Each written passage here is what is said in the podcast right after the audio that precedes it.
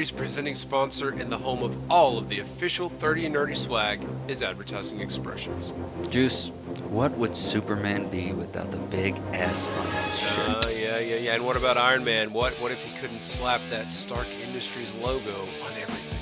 You know, Clark and Tony, they probably go to Advertising Expressions, like us, for all their advertising needs. Oh, yeah. And so should you. And when you need your own symbol, like for work, church, school, a, a team of super friends, maybe, check out Advertising Expressions. They can help you get your name and logo in front of as many people as possible, as often as possible, for as long as possible. That's right. So whether you're a billionaire, playboy, philanthropist, or faster than a speeding bullet, check out Advertising Expressions at advertising-expressions.com.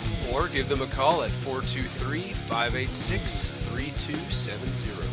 and tell them the nerds at 30 and Nerdy podcast sent you.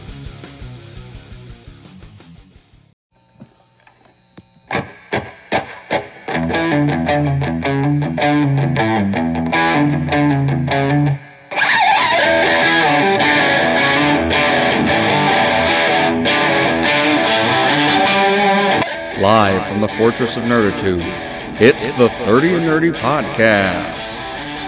With your hosts, Josh Davis and Tyler McDaniel. 30 and Nerdy Podcast is brought to you by Advertising Expressions, Tennessee Legend Distillery, Gatlinburg Brewing Company, and Encore Theatrical Company. 30 and Nerdy Podcast is a Bad Cast Company production. A member of the Inner Circle and a survivor of the apocalypse. Find 30 and Nerdy Podcast on Facebook, Instagram, Twitter, YouTube, and TikTok. Learn more about 30 and Nerdy Podcast at 30andnerdypodcast.com. Got something to say? Email us at 30nerdypod at gmail.com.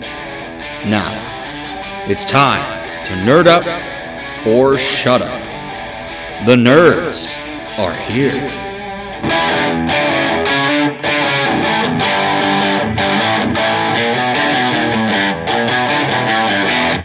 What's up, nerds and nerdettes? Welcome back to another week of 30 and Nerdy Podcast. Yay! I am your host, the Duke of Nerds, the sweet tea of the nerdy South, Tyler Mack. And I am joined, of course, by my co host, the juicy one, the PhD of Nerdology, the Doctor of Nerdonomics, and the Podfather of 30 and Nerdy, Josh Davis. Hello, good sir. How are you, man? I'm doing great now that you're here. How are you doing? I'm I'm good. You know, it's uh, it's been a long uh, couple of weeks. You know, we've talked a little bit about it in the last episode, and Yeah. uh, battling with like I don't know, drive, Yeah. will. Yeah. I think I, my headspace will clear a little more when I can walk without a boot, I'm sure it will. and I can go down steps. It's a really normally. nagging kind of it's, thing. It's, like annoying, and just I, super I just- inconvenient. it's like m- m- I have depression because one wheel is flat. yeah.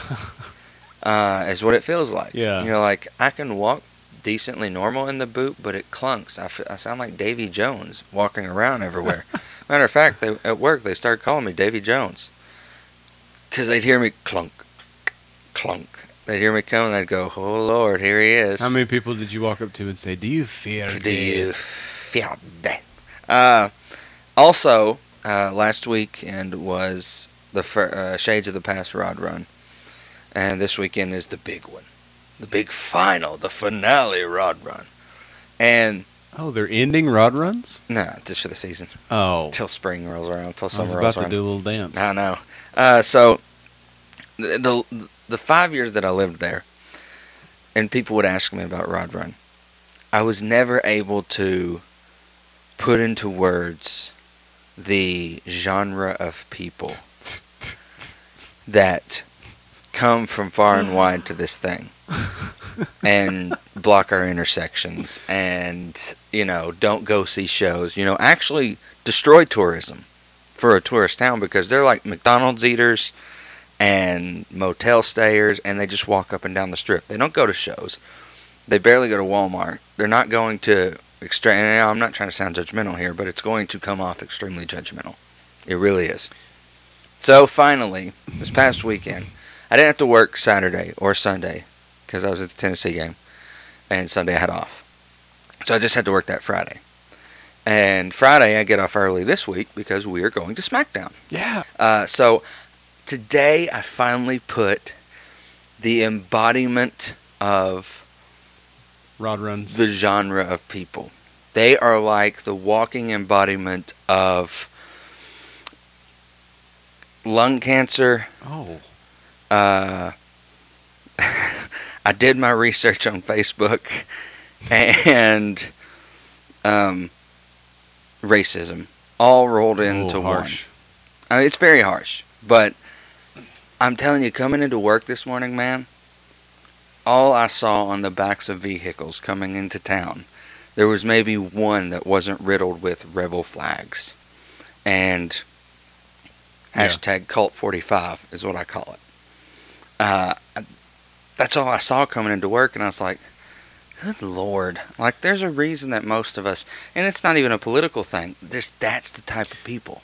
Uh, so people who who are totally lost in what we're talking about, just Google Pigeon Forge, Tennessee rod runs. It's quite a thing. And you know, my freshman year of college, senior year of high school, actually, my senior year of high school, uh, I drove up and attempted to go with some friends to the ride run. I was going to experience it just for once in my life because I had heard my friends talk about rod runs, and I was like, "Well, this sounds cool." And uh, I got to you remember the Jeep, Yeah. the Jeep, Yeah.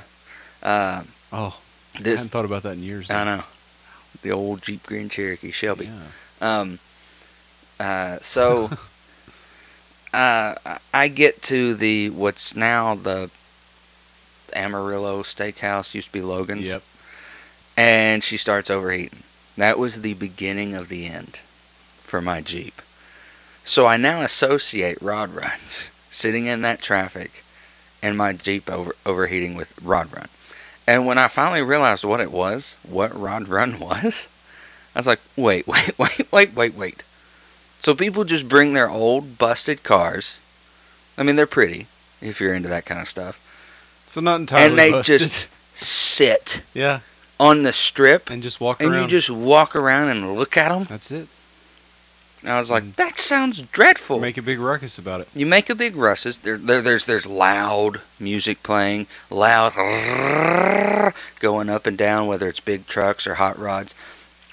I respect uh, people's um, choice to do so and freedom to do so. I respect that. I guess it's just not my cup of tea. So now every year, even when I, even before I started working back in Sevierville, the years that I moved away, I would just hear Rod Run and I'd go, those just leviathan of society just uh they just they walk around they smoke their cigarettes and they drink their natty light and they're loud and block the intersection when people are trying to get to work. You know i'm just like oh rod run.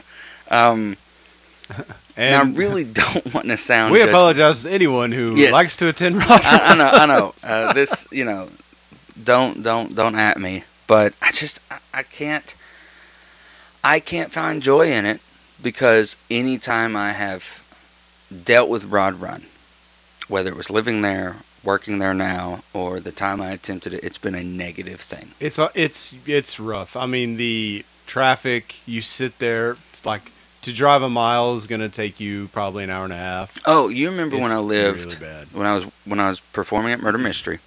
I lived in that apartment on Pine Mountain, Yeah, literally a five minute drive to the theater. yeah. anytime there was a rod run, five minutes turned into an hour.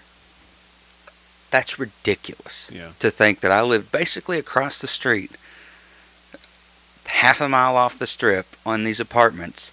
The red light that I would take to get to, to Teaster took me an hour to get to. That's ridiculous. Like, That's how it goes. it's just it's insane but then you know there are people like me who flock to home games on saturday i mean most of them are the same crowd but That's true. You know. That's a fair point. flock to disney the way that people flock to Disney, and I'm just like, you know, it's Disney. It's I would enjoy. I enjoy theme parks. It's a theme park to them.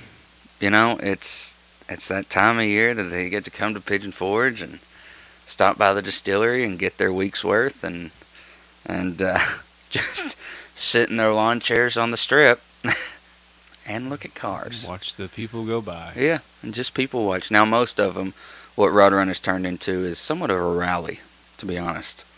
In the last few Yeah, years, I've heard some talk. I've seen some things on the turned internet. into really a rally. I heard there kind were a lot of complaints about the um, activities of some of Mhm. the people out there and Mhm. behavior and such. So, but anyway. So please, I mean, I'm I'm not trying to disrespect the people who, I I have my my qualms with it, and I just sounded like a complete ass about it, and I understand that. And if you enjoy going to Rod Run, you know, cheers to you. Uh, I'm just not into it, but I we're like. hoping that most people listening don't even know what it is. Yeah, well, yeah, probably. Most of our audience is probably like Rod Run. Now they know to stay away. Yeah. Um, just it's the disrespect. I think. If I could put it in a word, is there's a lot of disrespect the week of Rod Run Yeah. to businesses, to the locals, and everything. Yeah. So that's how my week's been. Bumfoot, Rod runs in town, Undertaker lost the streak. You know? All those years ago. Car Still- got towed. car got towed. Yeah. Ran out of gas. it's really like this month is one of those times like it's like it feels like times of being super busy and then having nothing going on. It's like Mhm. ebb and flow with me right now. Yeah. And like September is just jam packed every weekend, almost every day. It's literally been every weekend I've had Mhm. ev- something going on every day. So it's like I'm just barely finding time to breathe, and for like we've had to put off getting together to Yeah. to do the show a few times. So I'm glad that we're finally here Mhm. and that we're moving It's your on. month. We're moving on. Yeah, this is Hobbit my, month. my thing here. So we're we're talking today about the Hobbit: An Unexpected Journey Yes, the first, first- of the trilogy. of the Peter Jackson trilogy of The Mhm. Hobbit. And last week, of course, we talked about the animated version from 1977. Not our favorite thing in the world, but No. something that we agree that everyone who's Yeah. a fan should experience. So if you haven't, check it out. And we Um, also had a live reaction to Spock's Ballad of Bilbo It's Baggins. true. It's true. Uh, when uh, when I talked about the episode uh, at work, I said, "Brian, have you uh, did you see the 1977 Hobbit?" And he said, "Yeah."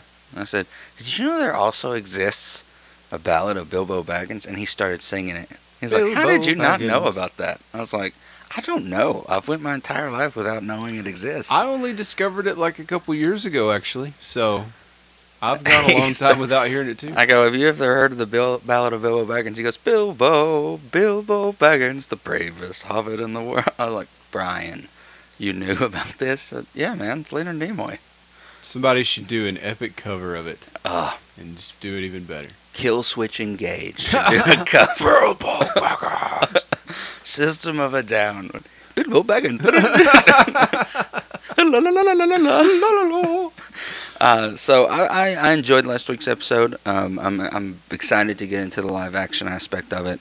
Um, you know, we watched it uh, today before recording, mm-hmm. and I had recently taken Maddie through Middle Earth uh, this past summer.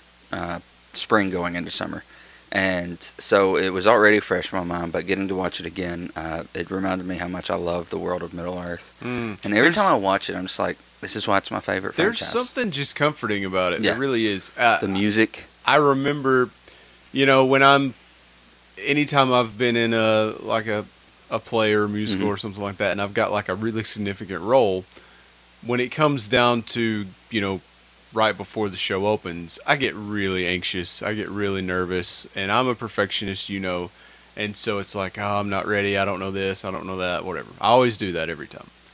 And I remember that I was playing Sweeney Todd, and this was like my dream role. This was the most important thing in the world to me. The night before we opened the show, I came home and turned on The Hobbit, Mm. and it just calmed me down, hmm and it just made me feel so much better.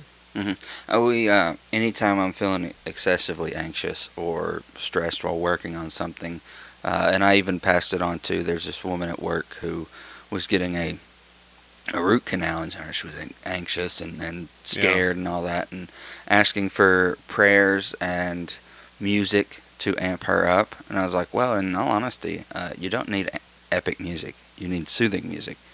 And here's a list of songs. And so I gave her like Star-Crossed Lovers from Star Wars. I gave her the Shire theme from Lord of the Rings. I gave her mostly uh, Howard Shore music. And I was Mhm. like, just listen to this. Make a playlist of it. It's soothing. And she did it. And when she was healed up and came back to work, she said, that music really helped me. What's it from? And I was like, uh, nerd culture. It's like some of the movies that I fell in love with. Huh, sounds like uh, that's a good topic for an episode in the future. It does sound like a Nerd good topic. tunes. Yeah, Hmm. it does. We'll rank Almost- that. Oh, We'll add it to the list. yeah, almost like it's it's not been on the list for a long time. Yeah. One day, allegedly. oh my destiny. So, speaking of lists, you've got this big long list for a long time now of nerd words. Mhm. You've been doing this uh, weekly. It's one of my favorite things. It makes me laugh all the time. And you have informed me that, that you wanted to turn the reins over, at least just for this month, to me. Yes. And it's a lot of pressure, and I really feel the pressure. Okay, and and you know, I'm this week I did not invent a new one. Mhm. That's sort of your thing too. Maybe before it's over, I'll come up with one. But I'm just using some words that I feel like just sort of go with The Hobbit and, the, Okay. and, and this theme we have this month. Like last week's Like confusticate. Confusticate, you know, meaning like darn you, Yeah, Confound it. yeah. And so there's an there's another piece to that little curse that Bilbo uses uh, from time to time in the Mhm. books and the movies, and it's be bother. Be bother. That's right. The the uh, nerd word this week is be bother. Be bother. This show is brought to you by Be Bother. Um, be bother is to bring trouble upon, as in confusticate and be bother these dwarves. Oh, They're double eat- curse. Double. They're they're eating all my food. They're tracking mud on the carpet. My mother's 100 year old dishes. The doilies. Oh, that's a doily, not Ah. a handkerchief. But bother these dwarves. It's got holes in it. It's true. I like it. Be bother. Yes. And confusticate. Be bother and confusticate these rod runners. That's it. Perfect. That's how I'll say it. That's it. Yes. I like it. Yeah. I like I, it. I'm not as good as you at this, but I'm gonna. I'm next week. It's on theme. Hey, it's that's that's that's true. But next week, it's you just it's gonna blow you away. You do love a theme. I do love Mm. the theme, don't I? Though Mm. that's so true. You We know me so well. I do. We've But been hey, together for a while. We so. that's true. Statler and Ward, uh, what's his name? Waldorf. Statler and Waldorf. Yeah, I Yeah. always say that. Like we remind me of Statler. Statler. and, like 50 years from now, that's gonna be I was us. gonna be, I was just going to plays and heckling people. oh, anyway. What did you think? And what did you think about the death in the play? I wish it was me after seeing it. No. A glimpse into the future. Those are those are the variant versions of yes, us. Yes, they are. That's Those it. are variants. did I tell you about that? Uh, that theory. What if your dreams are you seeing your variant's life? Oh, don't even talk about it. That'd be crazy, What if man. it is? Like, what if it is? You're seeing life through your variant's eyes in your dreams. If so, our variant lives a weird life. we're the lucky ones here in, thi- in this reality. I have some nightmares, man, that I question. Oh yeah, I hear you. It's insane. Uh, I actually had a lucid nightmare the other day that uh, Maddie was in, Beth Ann was in, and Emma Andrews was in, and like a few other theater folk. We were in the theater that's in Bioshock 1, Oh, but we were being chased by Jeepers Creepers. So, and at one point, Beth Ann looks at me and goes, You have to get us out of here. And I look at her and go, What do you expect me to do? I'm terrified. And she goes, You don't understand. You know you're dreaming. You're laying in your bed right now, and you can get us out of here. I go, What are you talking about? And Maddie's character goes, You know it's a dream. So get us out of here. Save us. And I just, in the nightmare, start shouting, Wake up, Tyler, wake up, Tyler. And I finally, like, shake myself. And I look around the room, I'm like, What in God's name was that? and you just gave this away for free on the show when we could have used that in a movie or something one day. We could have. Man, Dang it. it's like All I ask Inception, for is if someone takes that idea and uses it as a, mo- as a movie, sponsor the podcast when you make it rich and famous. Won't you though, please? Build us a studio. And get us a producer. yeah, get us a producer. Hire a producer. because we're overworked as it is. It's true.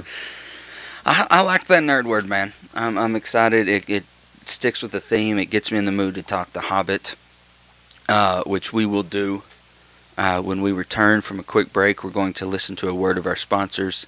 Uh, this is a, a brief little intermission for you to to while you're listening to it, go to the bathroom, um, get something to eat, uh, maybe a pipe of old Toby, perhaps. Yes. Yes, finest weed in the South Farthing. So they say. That's a nerd word. Perhaps. What's a farthing? Farthing? A farthing, yes. Um, I assume it's A like area? a, a A region. a, direction, something like that. I have to look that up. South Farthing, the South South Farthing. South Hamlin County. Ooh. Ooh. Ooh. South of the South. the deep south. the deep South. We're going to step away, take a quick break. More 30 Nerdy Podcast when we return.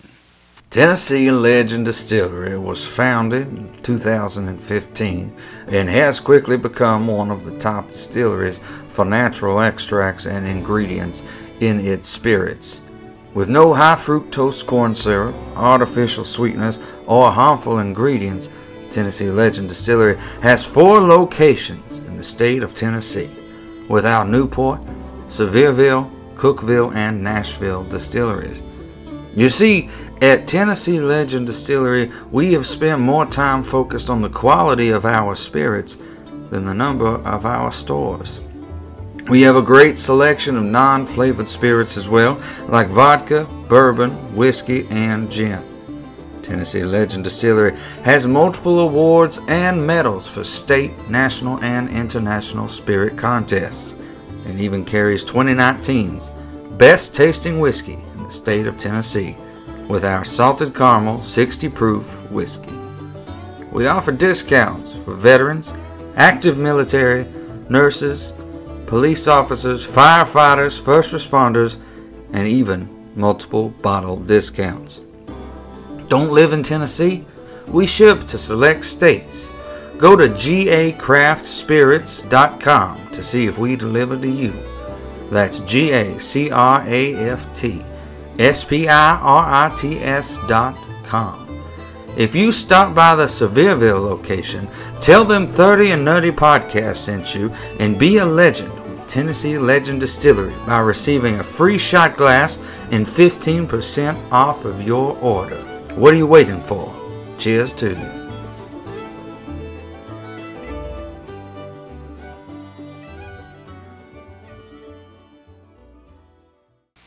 Welcome back, nerds and nerdettes, and we are journeying to the Shire once more, talking about The Hobbit, an unexpected journey, the first in Peter Jackson's franchise.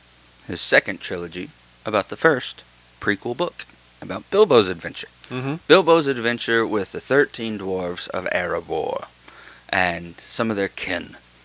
Um, we went over their names last week. And in those names, we've got Fili and Kili, who are the younger cousins of Thorin Oakenshield, Mhm. the leader of the company, who is the rightful heir to the throne of Erebor. We have Gimli's father, Gimli's cousin, that we'll hear about in Lord of the Rings. We hear Gimli, son of Gloin. And then we have my cousin Balin, would give us a royal welcome Mm-hmm. his brother Dwalin. We get the the cliched fat joke of Bombur. And then we don't get a lot from the others like Oin and Bifur and there is one and I can never remember which one he is. Bofur's the one with the Bofur's hat the with one the who- wings on it. Actually loves Bilbo. Yeah. Really likes him. He's the one that, uh, when they're about to get trapped by the goblins, Yeah. he's like, "Oh, you, you know, you can go. It's fine. I understand." Yeah. Yeah. I like him too. I like him. And you said while we were watching you you said there's not a lot of dwarves that I like. It's true. They're funny looking. You know, some of them just look ridiculous, but I understand the Yeah. the reasoning. for Each of them need They need a to be character. distinct. Yeah. Uh, yeah, they're far more distinct in the live action Exactly. than they are in the Yeah, animated. yeah, yeah, yeah. Um, and like we talked about last week, different audience. Yeah. Characteristic.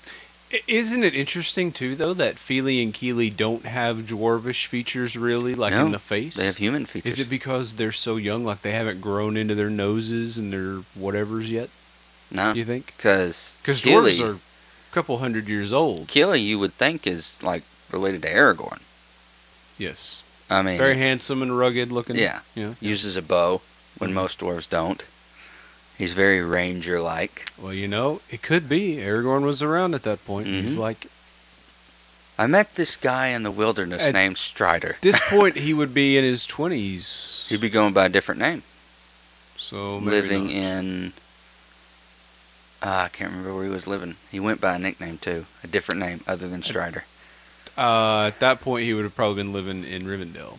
Yes. So he's actually he would have been too young. He would have been in his twenties during The Hobbit. oh yeah, So scratch that. because technically in Lord of the Rings he's 80, exactly. Eighty-seven. 87, mm-hmm. but he's of the Dunedain, so he looks young. So, So- we're talking about The Hobbit, the first movie. You've got some some stuff for us. Well, it was released on December 14th, 2012. I returned to Middle Earth. I remember Mhm. being so, so excited for that day. So this is, let's see, Return of the King came out in 2003. hmm So nine years after the fact. Uh, it had a budget of 200 to 315 million. I am unsure whether that is for this specific installment or like for the whole trilogy. Surely it was more than that for the whole trilogy, right? Uh, but at the box office, this movie uh, racked up an astonishing one billion dollars.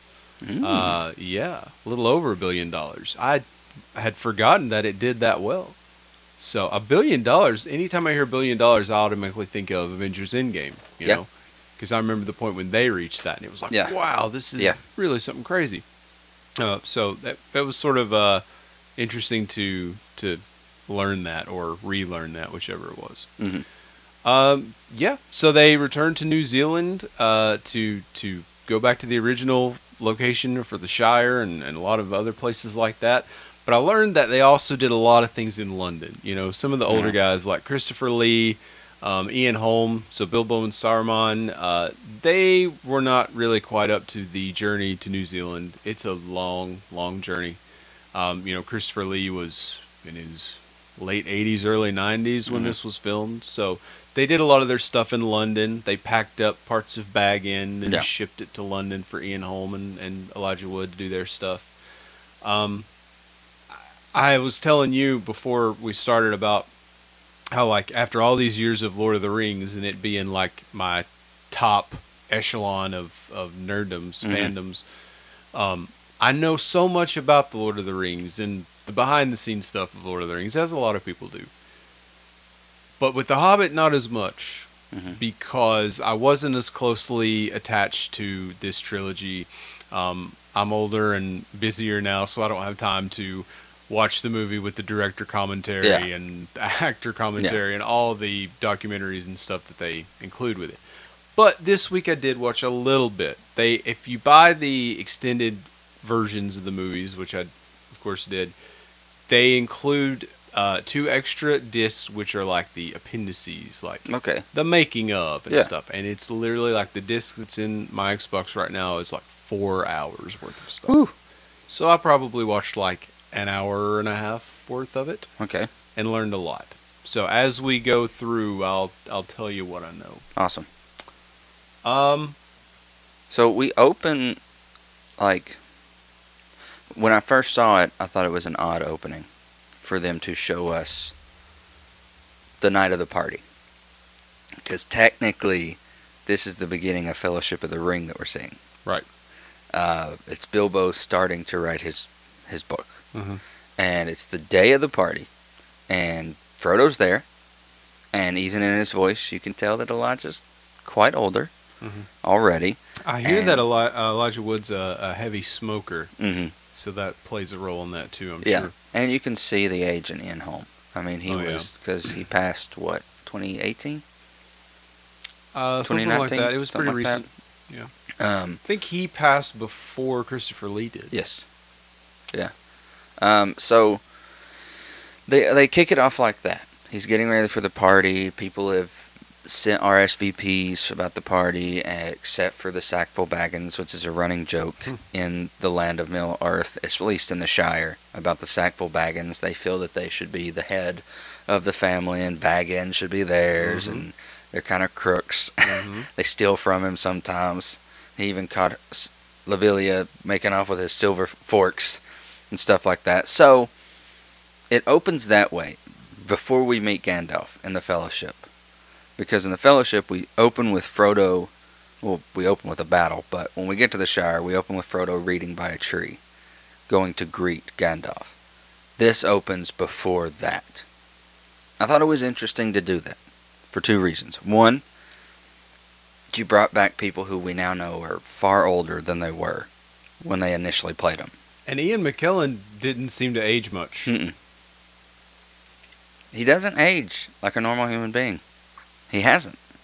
Not much. He really hasn't. Not much. I mean, I saw uh, an interview with him recently. He's he's kind of heading up this uh, Tolkien House uh, fundraiser that we at the podcast supported, and they're trying to preserve Tolkien's house Mhm. and make it into a grand library. Yep. And he's kind of spearheading this thing. And I watched an interview with him on the website's page, and I was like, he looks the same he does. as he did as Magneto I or will Gandalf. say when I when I met him, he does seem much smaller Mhm. and a little more frail in person. But this was like seven or eight years ago Yeah. in itself. Um, and I had the same thought when I saw Stan Lee like in person. He Uh. didn't he didn't look as you know. They I think they did a lot of work on him for the movies, Cameos and stuff? cameos and stuff. Yeah, Wow. yeah. But anyway, we're getting sidetracked Yes. here.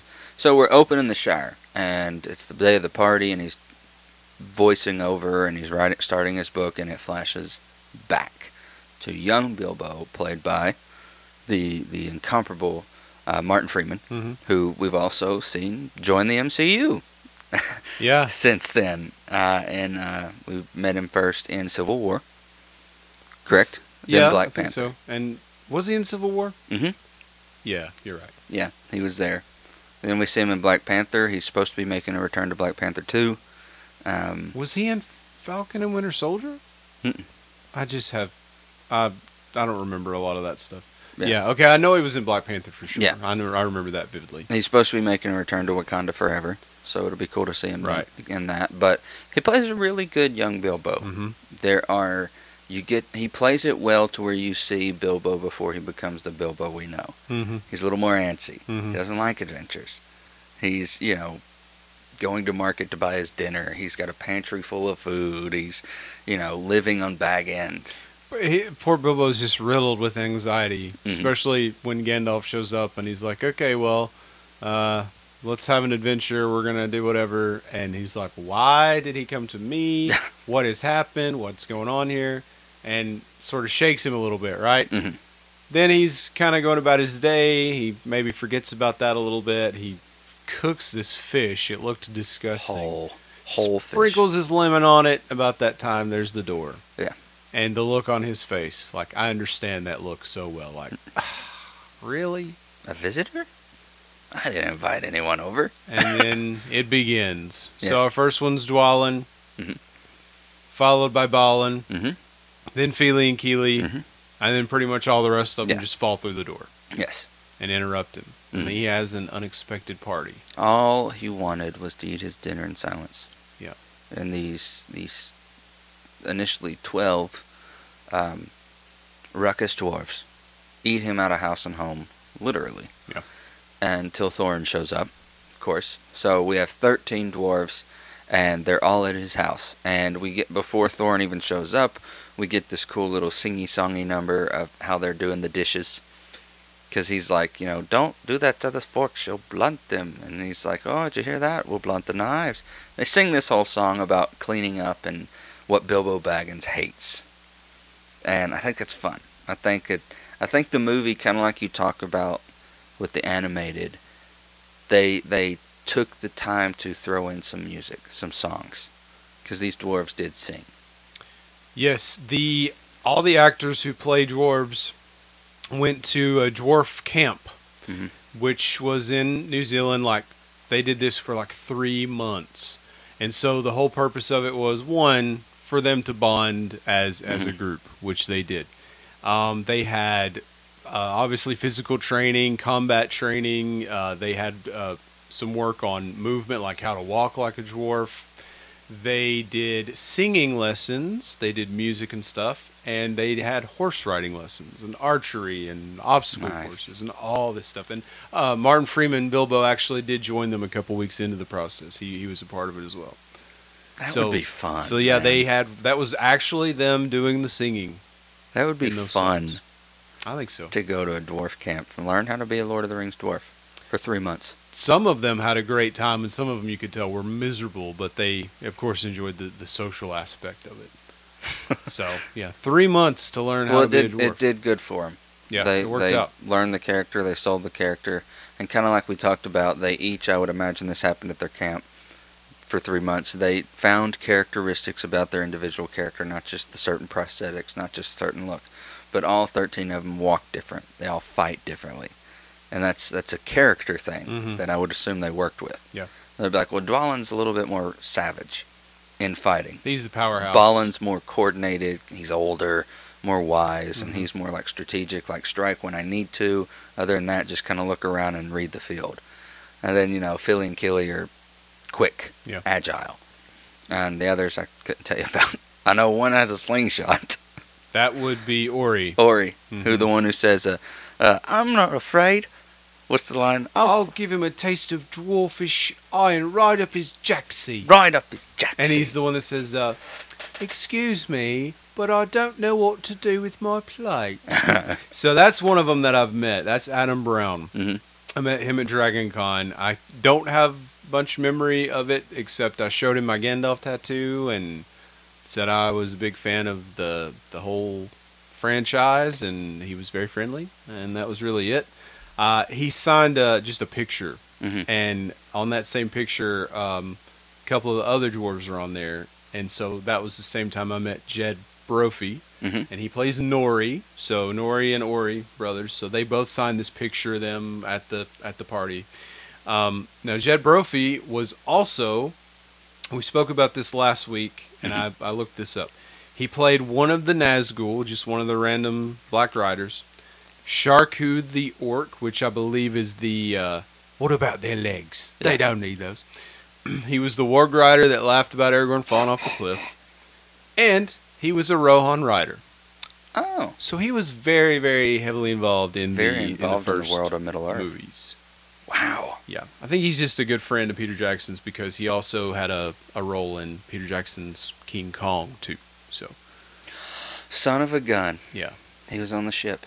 I guess he yeah, was. he was on the boat. He was just a random. Yeah, I I know mean, it he wasn't died. a huge role. He was killed in either the cave or I can't remember along along with I just Andy remember Serkis. a lot of people died in the bugs, like Yeah. the big bugs ate them. Yeah, especially That's Andy a long Serkis. movie. Gollum got his head bit off. Yeah, it was like a big worm. uh, yeah, so I met those two dwarves. Uh, of course, I've I've met Sir Ian hmm infamously, Yes. and then I met one other person in the cast. Um, it was Mr. Manu Bennett playing Azog. yes, the Defiler. Um, and Azog is from the book. He's mentioned very briefly, but he is not like a recurring villain Mm. throughout the book. He's just mentioned like one time. In the story. yeah, like Gandalf says something about like Thorin's dad had a battle with him or something, Yeah. which they then turn into this Yeah. whole extra thing. Which, if you're making three movies out of a 170 something pages, You gotta you gotta stretch. you gotta take some liberties here Yeah. and there. Um, so they definitely did that. Cool. Um, what was what was it like meeting Manu? Because you said you would expand on it a little bit. Because I know him most not just as Azog, but he's Deathstroke in Arrowverse. Mm-hmm. I thought he, he was a fantastic Deathstroke. Um, he was perfectly polite and friendly, but uh, and I'm sure he's a nice guy. But I just remember walking away feeling like this dude's really full of himself. He Mm. just came across really like he was. I, I, I had asked him a question about the doing the language and the in the voice, and he gave me you know this big long great answer, but he was like trying to show me how he would do it, and I can't remember some of the things he said. Uh, I'm not doing a good job telling this story, but I remember Becky and I, because Becky was with me, we walked away like, man, like he just went on tooted and his own on. horn. Yeah, that's kind of how it came across. Yeah. Um, and other thing I remember about it was like for some reason with his autographs, like you pay whatever to get the autograph typically, and it's they sign just whatever, and they personalize it if you want or they don't. But his was specifically like if I sign it and personalize it, it's this price. But if you want it signed without me personalizing it, personalizing it, it's way more. Because typically when people have people sign stuff and they don't have it made out to them, Resale they would sell be it, right? Yeah, So it's like he's trying to get his cut of that or something like that. gotcha. And that seems just silly to me. I'm sorry, extra. dude. I, I don't want to give you my 20 bucks profit I made off of this signed Yeah. toy. So I had a, uh, I have an Azog action figure uh, that I, I took to get signed. I did not want my name on it, so I just didn't say anything. Yeah. And I paid the cheaper price. And when I got to him, he specifically asked me, "What's your name?" Mm. And I didn't tell him until he asked. So then he wrote it on the on Yeah. the thing. So maybe that's why I have such a negative uh, memory of him. Yeah. But I swear I feel like he was just really like Bringing it home. braggadocious. Yeah. Just like, yes, I have a great voice, and we used it for the Yeah. Pale Orc character. As do God. Yeah. Okay, I mean that's cool, but I mean you still got to beat him. that's I a did. story you I have. did. That's true. I, I have to say it's it's one thing I'm very green of when it comes to you is especially when you were teaching at Metaview and you had all uh, most of your meetings and autographs like on your board. Oh, So yeah, you yeah, had that little corner of everyone you've met at Comic Cons and autographs. My and Hall of Fame anytime I'd see it, I'd just be like, God. And I'd be like, oh, it's because he goes. Yeah. Tyler, just go. Yeah. Just go. I've Do gone- stuff. I went all the way to Columbus, Ohio, just to meet Paige. Yeah. So, Yeah. if you're willing to put the time and the, the money, if you got it into it, you can do a lot of things. Yeah, it's true. Those days are probably over for me. but, you know, So, after the song and all that, we get another song, the Ballad of the Misty Mountains or Mhm. whatever, and that's what most everybody knows from this movie is all of them singing that deep, beautiful, somber song about the Misty Mountains. Right. Far over, and uh, which they all sang, as you said. Yep. They all did the singing. Uh, and then, you know, it's kind of like, I can't do this. Bilbo's like, I'm not who you need me to be. I'm not who you want me to be. Because especially after he hears Dragon? Wait, what beast? And he hears about Smaug. oh That yeah, that, scares Bofur's even like, more. oh yeah, it's just like a flash of light, and you're burned to ashes in seconds. No Yeah. big deal. It's no big deal. That's like they're really not doing a good job of, Mm. of selling him on going on this trip. Yeah. They're just like, oh, you look like a grocer, not Yeah. a burglar, and you're out of place here, son. And We don't oh, the dragon you. will probably tear you limb from limb and just you know burn you up. Oh, great. Okay, let's go, guys. yeah. Well, we need you. Could you do it? Yeah. Please. after saying after all that, we'd still like for you to join us. So naturally, as any person, smart person would be like, nope, sorry, can't go. I can't sign this contract. And then he wakes up and they're all gone. And we we had a discussion. You know, you were being a little facetious, and you said like, you know, I don't think if they crap talked him all that much, he wouldn't have gone. And I said, nah, he'd have gone because Gandalf says something to him about, you know, your great uncle was the biggest ho- hobbit on record, and he helped win the War of the Greenlands, and and your Belladonna Took son. Good lord! I mean, you know, I remember a child, which that was the first thing where I was like, this is extended Mhm. because I'd never seen extended. I'd only seen theatrical, and they did this whole little flashback Baby Bilbo. with baby young Bilbo They always befriending Gandalf. talk about Gandalf and his big spectacular fireworks. That's Yeah. what he's known for among those people. hmm And um, that was Bilbo's uh, as a child Mhm. running up to Gandalf and trying to kind of play with him. And Yeah. While he was shooting off. That was when they first met, and they talk about this friendship they had when he was a kid. hmm And that was the first time I was like, "This is extended. I haven't seen this. This is Right. cool. They should have kept this in because it really went far of saying like he's known Gandalf for far longer than when he first showed up on his doorstep. Right. He he was loved him as a kid. And you know, he he does have that Took side of Mhm. him, uh, which the book refers to a lot. So the Tooks are known as like the more outgoing, Mm-hmm. sort of wild, you know, we're up for anything kind of people. Like Peregrine. and um, he talks a lot about oh his Took side came out so Mhm. that's when he decided i'm going to be a little more brave and, and, and whatnot so um, that's that's where a lot of it comes from but yeah it, it just to me it's like oh, you know, this, this isn't gonna. It's like reverse psychology. Yeah. Like, uh, you're you're not cut out for this. Oh Yeah. yeah, I'll show you. Yeah, I'm, I'm going on an adventure. And Gandalf even says, like, I don't know if it's because Gandalf is this magical, mystical, you know, creature in the form of an old man, Mhm. uh, or whatever, and he has uh, that wisdom that he has. Like, he knows, he understands destiny or something like Mhm. that. It's like there's more to Bilbo than you know, and that, and, and what he knows. Um, he got so pissed off when they were like, "Oh, you know, he's not coming," and he did the whole thing where the shadow comes about him. Mm. If I say he's a burglar, it's like Gandalf knows he can't quite put his finger on it, but there's something special about Bilbo. Bilbo's the one that has to go on this journey. It's of vital importance that he goes. And we don't know yet. We we we assume if if you haven't seen Lord of the Rings, if you're watching this in order, and you haven't read the books, uh, you assume that he has to help them sneak past Smaug. But that's not it. That's not why he's. It's his destiny to go. That's not the big thing that Bilbo does, and we'll get to that. We will. We'll get to that. So he's joined up with this party of dwarves, and they go, and they're just trekking across the land, just like the Fellowship did. It really made me remember. I remember watching this in the theater and being like, I've forgotten how beautiful New Zealand is. I want to go so bad. Me too. That's my dream trip mm, to go to New Zealand and take the trip. go on all the tours, Mhm. go to Mordor and all that stuff. That would be so cool. Man. I've looked into it, dude. It's expensive. holy moly. Yeah. You know, if I It's had, a long flight too. well, I I could endure that for what's on the other side of it. But, Yeah. Um. Oh yeah. I don't know that it'll happen in this lifetime. Maybe the 29. next. Maybe the next. Yeah. Uh, I told you uh, when he said it. Uh, it's my favorite quote of Unexpected Journey is when Gandalf said, "The world is not in your books and your maps; it's out there."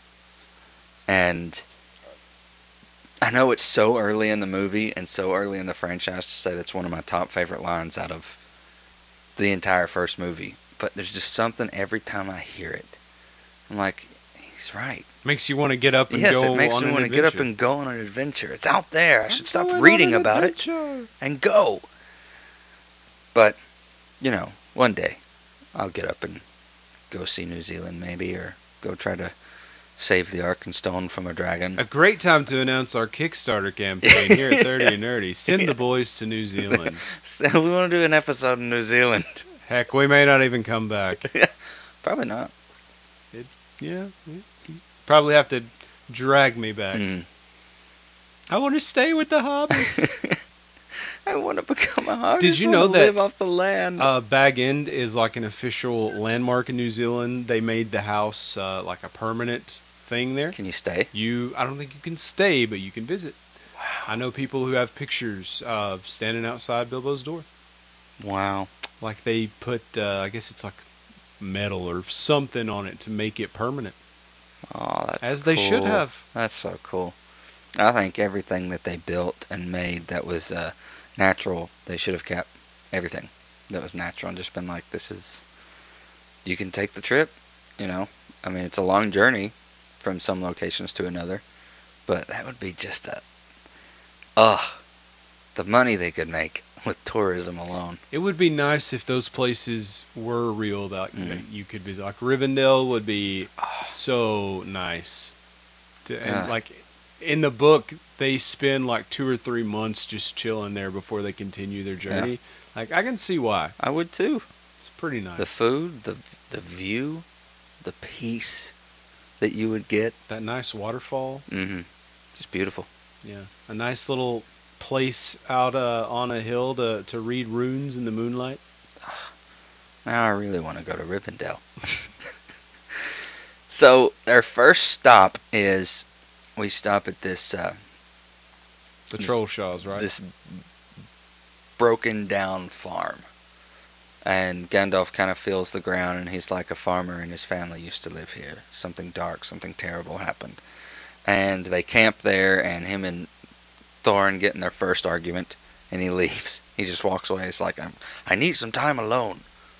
And then we flash to dark, and it's dark, and, and they're they're sitting by the campfire, and they're they're eating, and we hear orcs screaming in the distance, squealing, whatever they do.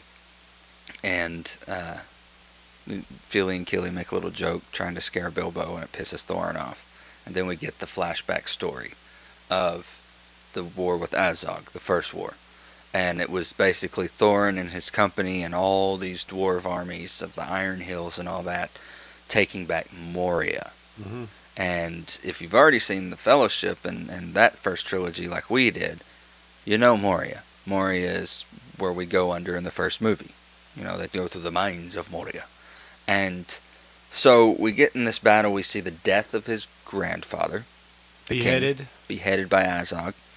And then there's a pretty sick fight between Thorin and Azog where he gets his his His namesake. namesake, Oakenshield. Yeah. He his sh- his shield is shattered by Azog.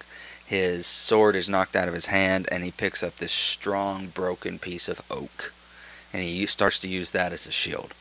And Azog can't break it, and he ends up cutting Azog's right arm off, and they all flee, and they wind up taking Moria back and winning that war.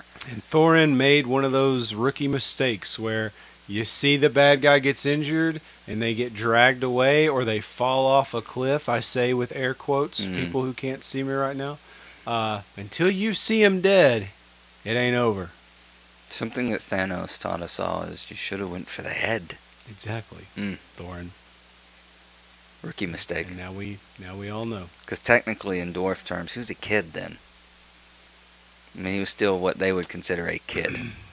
Because they pretty young. live, they live for a long time Hundreds, at least a couple hundred years Yeah. or so. Yeah. So to them, he was he was a kid. It was a rookie mistake. Yeah, like in the book, Thorin says something about, oh, uh, I haven't read this or seen this in a hundred years or Mhm. something like that. He makes a reference to being that old. Yeah. So obviously, uh, the Peter Jackson Thorin is not No. as old as the rest. It is Richard Armitage, is. who I have just gone above and beyond bragging to you multiple times how good of a voice of Wolverine he is in the Wolverine podcast that Marvel does. He's Wolverine. He's He's just I know, I- I, know, I know. I just can't.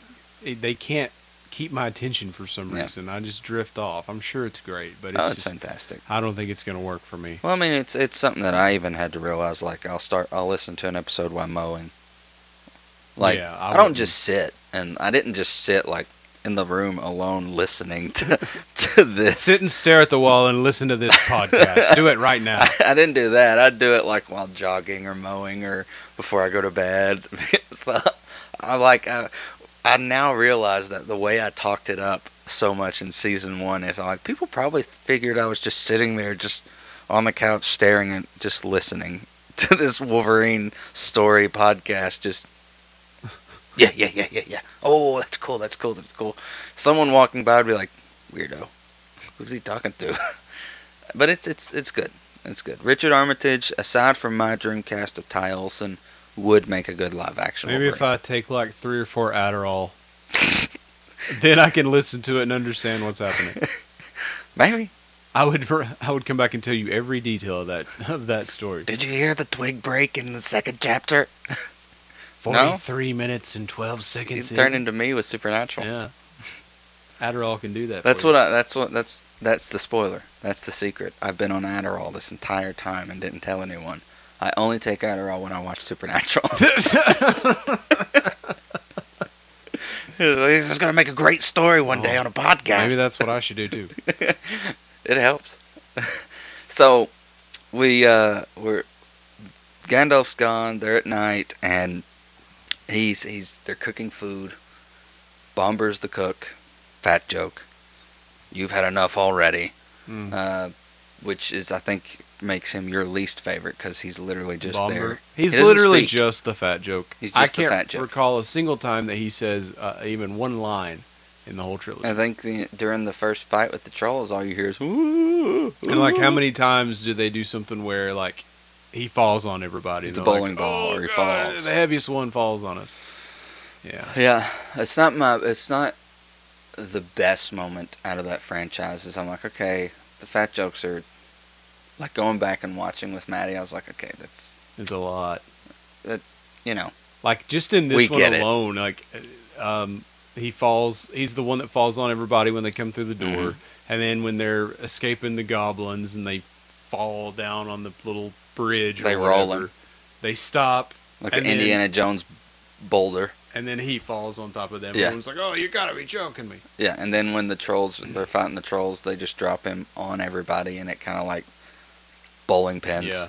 I'm like okay, like even in this movie, it's we got it the first couple of times, but a whole franchise of fat his jokes. whole purpose. Yeah, and it's just it, it sucks. I really feel like Tolkien didn't mean for him to be a fat joke. He does reference it a lot in the book. I will say, Bamber, uh, Bamber. he references it a lot in the book. He's like, uh, yeah, Bombur, who is the fattest one of all. And even he one time says, oh, I'm too fat. I can't do that. So it comes up a lot, I will say, Yeah. in in Peter Jackson's defense. Yeah. But it Uh. just felt like slapstick humor, and Yes. I feel like that doesn't belong in Middle Earth for No. some reason. Maybe I'm just a comedy snob when it comes to, Possibly. to Middle Earth. Maybe. You You're a little protective. A Maybe little protective of Middle Earth. I don't know. I as much as I love Lord of the Rings, like hold I can't hold this up even with it. No. the whole trilogy. It's great. It's No, great. It's great. And maybe I just haven't watched it enough to have that same fondness for it. But I don't know. There's some some of the magic just isn't isn't there for me for some reason. No, I And I just can't put my. You feel that way too? Yeah, it's like absolutely. I can't put my finger on what it is.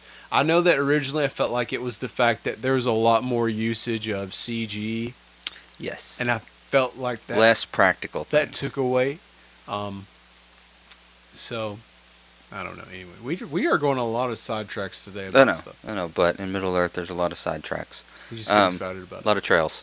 So, So, yeah, with the trolls. yeah. Uh, Bert, Bill, and Tom. Bert, Bill, and Tom. Yeah. Yes. And they take the ponies, four ponies, take four of their ponies, and they're going to eat them. And Fili and Killian, Bilbo kind of come upon them, and they see what's going on, and they try to get Bilbo to to save the horses. right, a cowboy. and uh, he gets caught, and they're thinking about, you know, what is this? Because kind of like what Gandalf hints to about Smaug, many of much of Middle Earth knows nothing of hobbits. Mhm. Much of Middle Earth doesn't, because they just stay in their shire and they don't really get out much.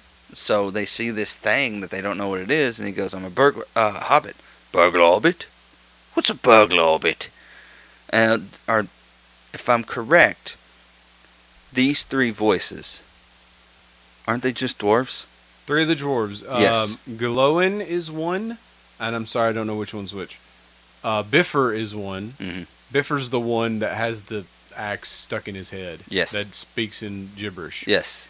And then Dori is the other one, and Dori's the one.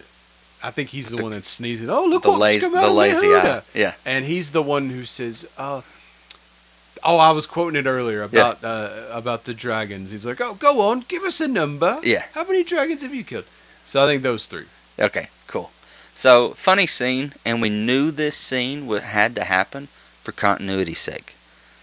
And I even went back, and I'm pretty sure that Peter Jackson did a really good job with the continuity as they froze in the same position that we see them in the yeah, Fellowship one of movie. them had like the finger pointing Yeah. down. and the other one's kind of cocked like Frodo's this. Mr. Bilbo's Yeah. trolls.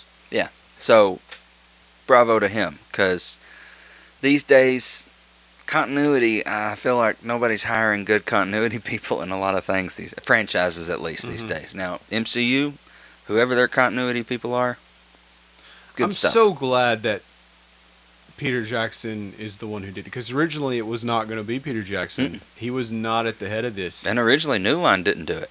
It was uh, Guillermo del Toro, Mhm. and he he was there. He was working on it. He did contribute to the screenplay, I believe. The guy who gave us Pan's Labyrinth. Yes. Um, Peter Jackson was all about him doing it. He had to drop out at the last minute. No ill will. It was, you know, whatever reason it was, but it wasn't anything bad.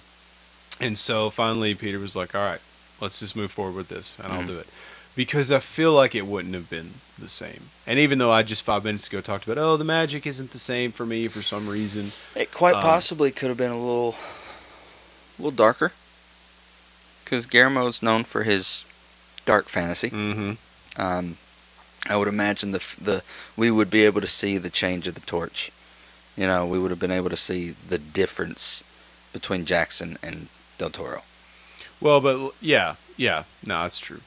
I mean, but at the same time, like George Lucas directed the original Star Wars, and also didn't he direct like all the prequels? I may Yeah. be misspeaking here. So you know, he did he directed. so sometimes having the same person works That's out. true. Sometimes it doesn't. That's true. Sometimes one's better than the other, and sometimes when it's somebody different, you get a completely new look on it, like Empire Strikes Back, which George Lucas did not direct. So And it's the best one of all nine of them. some would say, I, I think. Yes. So, cool little battle with the trolls. We get the legendary moment where Gandalf shows up, strikes the rock, the sun shows, they're frozen in stone.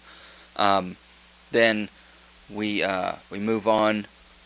We're walking again, and we, we, we get into their cave, and we find the swords. Mm-hmm. Three of the swords uh, uh, made by elves of in the first age of Valinor.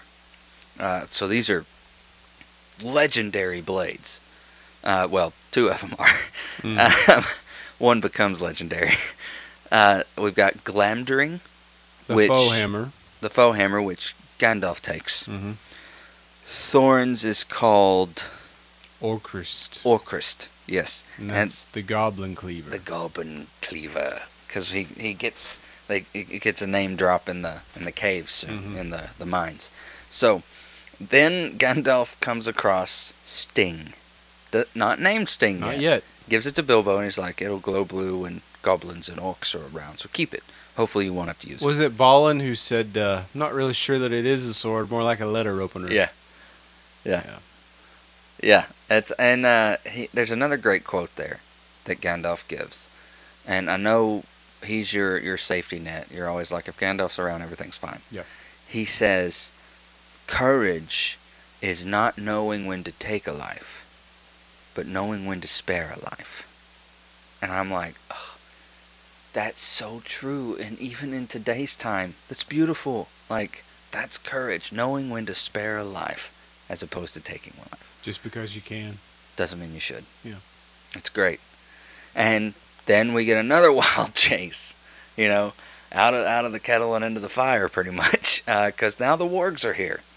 Uh, we've we've ran across uh, Radagast, and Radagast has we've gotten a scene with him, you know, seeing the spiders and trying to save the little hedgehog, which I like Radagast. I think he's he's fun. Yeah, I don't know that I would hang out with Radagast because he has bird poop in his hair. So Yeah, he. Uh, they say, uh, and there's five. There are brown, gray, white, and two blue. Mhm. And Gandalf even says, "Forgotten their names." Mhm. Do we ever hear their names? uh, their names their names exist somewhere in something, probably the Silmarillion. they are pretty much unimportant. They're the lowest level. Um, I guess I don't know how the tiers and Yeah. the rankings work. I only know that Saruman's number one. Yeah. Um, Number one on the call sheet. yeah, he's he's he's the head of it. Yeah. Uh, so I don't know. I can't tell you much about the Blue Dwarves, I, but I do know they have names. Hmm. Uh, but they're like basically never mentioned. Uh, they never do anything, at least not in the Lord of the Rings. Yeah. So Or the Hobbit. or the Hobbit. Maybe in the Silmarillion they're mentioned. Couldn't tell you. I haven't done Oof. that yet. yeah. it's on the bucket list. That's a that's a, a venture. yeah. I uh, attempted to open it once. Um, our library at East had it, and just in a library day, I found it, and I wasn't gonna check it out. I was just kind of looking at it, and I was like, "Whoa!" It's tough. I was like, "I can't, I can't do this." I don't even know if I even own a copy of it. really. I don't Yeah. either. Yeah, I've got the audio book of the uh, Children of Húrin. Okay. That's a Tolkien thing. Yeah. Um, but I didn't make it through that either. So This also, rewatching this has got me excited for the show. Right. Get to see some stuff we've never known about, Yeah. unless you've read the Silmarillion, stuff like that. Uh, it'll be nice. It'll be Mhm. exciting. Yeah, I can't wait. So we get this great warg chase, and you know, Radagast and his Rhosgobel rabbits are distracting them while the company is trying to find ways, and it looks kind of like Rohan. where they're running around. It looks like a very similar place to where oh yeah, yeah, in yeah. the two towers they find the riders of Rohan at. Yeah. So it could be um, close to Rohan, I guess. Where they filmed it? Yeah. Yeah, could be. Where they filmed Rohan is the same place they filmed this.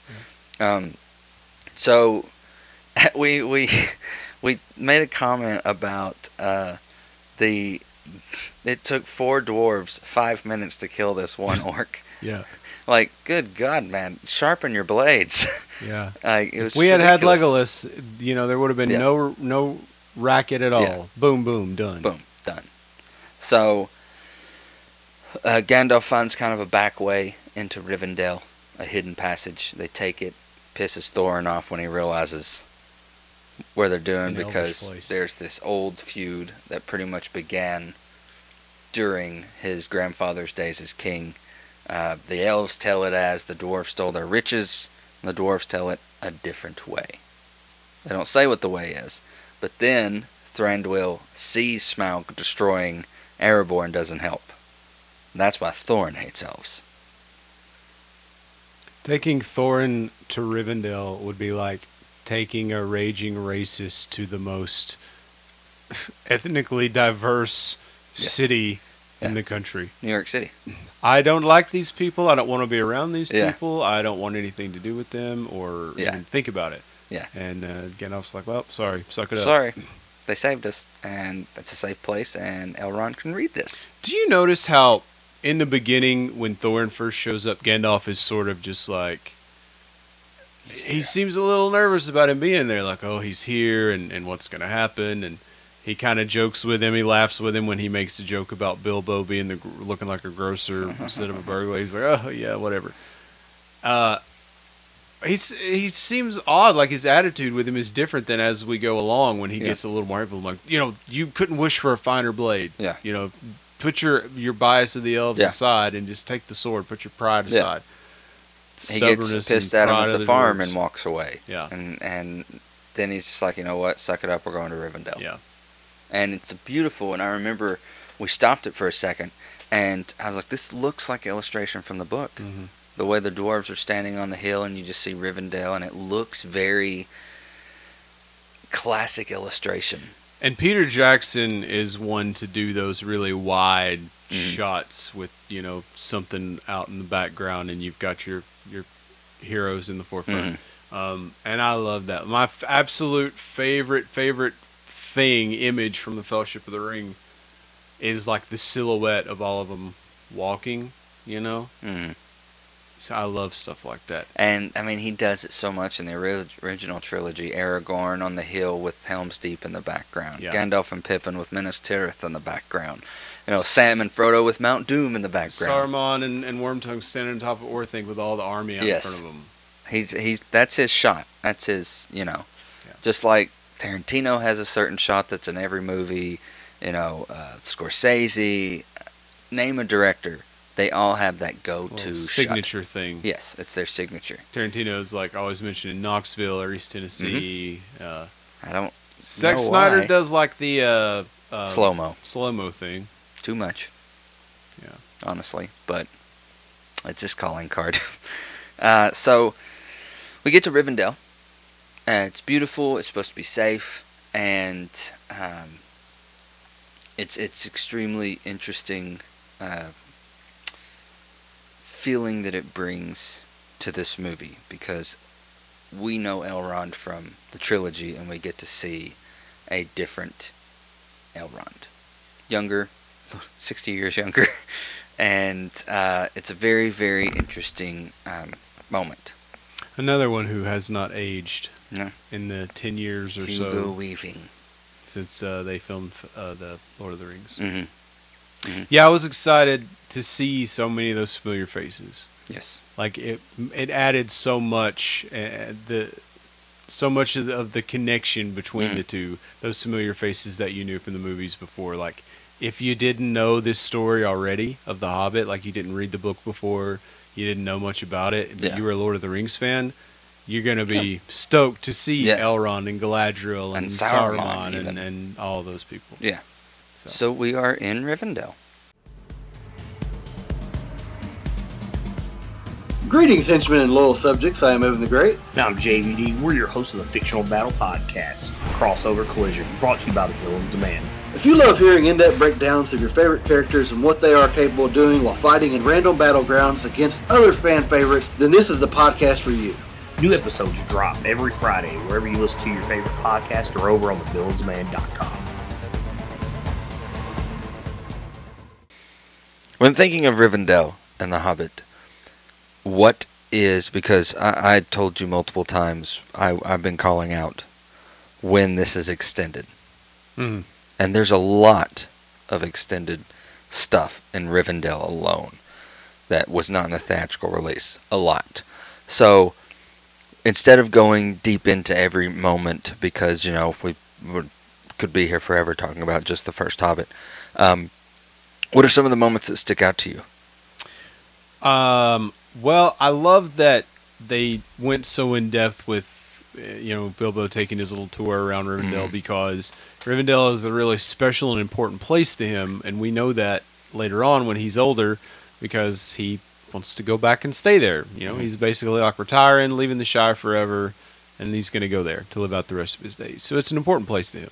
So taking the time to see him wandering around and take it all in, and he said it's the first time that he's smiled since he left home. Yes. Since, I mean, really, he's not been too happy since we've seen him from the start. So this, he's like truly happy here. He's Mhm. smiling and just, you know taking it all in.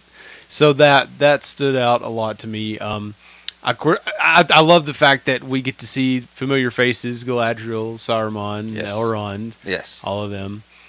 Um, And, you know, the, another part of an extended cut is Elrond offering Bilbo then. oh yeah, you Stay can here. s- you can stay here You as long as you here if you like, want. if, if you want to. Yeah.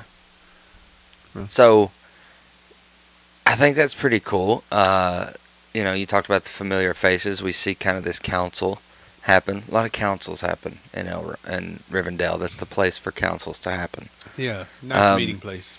And Saruman's there, and I made a joke that Saruman is really anti-drugs, Yeah, anti-enjoyment. Yeah. You know, he in Lord of the Rings twice makes a comment about Gandalf being obsessed with old Toby, the Halfling Leaf. hmm Uh, then he he talks crap about Radagast and his eating mushrooms. He's obsessed with mushrooms. He is like, ugh, these druggies and their their addictions and they're crazy. So he's very like anti. I mean, I'm anti drugs too. You know, to, I'm not trying to say like, man, what a downer. Like you should be able to do heroin and LSD, man. you know, I'm not like that, but like it's just funny that a lot he he's got lines in both franchises that are like, ugh, yeah, no nonsense. yeah. And and we also talked, you know, he's he's good here. He's a good guy. Yeah, you said. Uh, do you think that he's already kind of working with with Sauron? Now, technically, I I don't know yes or no either way, Mm. but I feel like probably not. I think that Galadriel would have picked up on it Mm. or, or something like that. Because you know she was, we never see them interact in, in Lord of the Rings. She's far away from them. Yeah. She's got that telepathy thing going on. hmm So I feel like you know she can read Gandalf's mind. She can probably she reads Frodo's mind, and Yeah. she speaks to all of them in their heads. Probably she could pick up on it Mm. if he was up to some shady shenanigans. So, but we we get this cool moment of them bringing out the Morgul blade, Mm-hmm. talking about how is this possible? This shouldn't be here. This was buried with the Witch King of Angmar hundreds of years ago when he fell after Sauron fell. You know, and it was buried with him, and there's no way this could have seen the light of day. Buried in a tomb so uh, Yes, so deep. and dark that Yeah. uh, sun the That light never shone the there light, again yeah, or something. and like so that. it's impossible for this to to be on our plane of existence, and I think that that just goes to show that how, even in this moment, like he's got this quest with the dwarves going on, and he wants to help them, you know, the line of Durin reclaim their homeland, but then this this literally is laid in their lap, like, uh, so should we talk about this? Because dwarves aside, this shouldn't be here. And I feel like something's going on. And all Saruman's doing is, you're freaking out over nothing. The necromancer is just a man Yeah. playing with dark magic. It's a good this this really should this just happens to Trying be to here. throw him off the scene. you know, start stop freaking out, Gandalf. You always freak out over needless things. You know that would make sense. We we play a game in my uh, theater class called Mafia, which I've, Mm. I've found out it's basically like Among Us, which I never played anything with Among Us, but well, Mafia was like the '90s precursor to Yeah. what they created. like, with you Among send a circle and Yeah. you know you pick like two killers and a, a detective and a doctor and Mhm. everybody puts their heads down they go to sleep and then they wake up and i narrate this little story like here's what happened oh these people died Yeah, and they try to guess who the killer is. And so if somebody gets put on trial and they're actually the killer, it's their job to be like, no, no, come on, here's what was really happening. Oh, you're being crazy. So that's kind of like if he Yeah. was working for Sauron at that time, he would obviously try to be like, no, you know, yeah, send them away from those thoughts. yeah, So that's you know, I, I see why you think that. yeah. It's it, It was just sense. interesting, and this was, you know, Maybe that's what they're trying to allude to. Maybe that's what they're trying to Mhm. hint to. You know, could be. it Could could be. be. I just think in the in the the lore, Yeah. that wasn't a thing yet. He wasn't. He was still but I kind of a. and really even for sure. even for a good guy, he's still kind of a just a doucher. hmm Like he talks down to Gandalf and Yeah, he's a real of- fun guy. you know in front of his friends. Like if I were Gandalf, I'd be like, really? Do not could- speak to me of Radagast the Brown. Ugh. He's a foolish fellow. obsessed with mushrooms. But we we get this cute moment, and I even asked you. I said, "Do you think Galadriel and Gandalf were a thing like in the Second Age? Because there's this, they eye each other. A little chemistry there, huh? There's chemistry. They eye each other. She holds his hand, and he kind of reaches for her, and he's just Basically, anyone who looks upon her falls in love with her immediately. Like mhm. that's basically Yeah. a fact. You know. yeah. Because at the end of the day, she's this angelic entity as well, just like him, embodying an old man. Um, but we get so much extended in the extended stuff. We get that they're jumping in the fountains. Oh, the naked dwarves. the naked dwarves. They're they're singing and dancing and An extra song. an extra song at, at dinner, and and Bilbo's touring Rivendell, and we even get to see Narsil, Uh, the shards of Narsil. the moment where uh, was it Kili was like, Mhm. "Oh yeah, I don't think I would like the uh, elven maidens. You Yeah. know, their, their creamy skin and all this stuff." And he's looking at one of them, and then they say, "Oh, that's that's not an elf." He's maiden." like, that one's not too bad though. "Yeah, that was Dwalin, it." Dwalin's like, that's not an elf And maiden. he turns around and it's a fella playing the harp.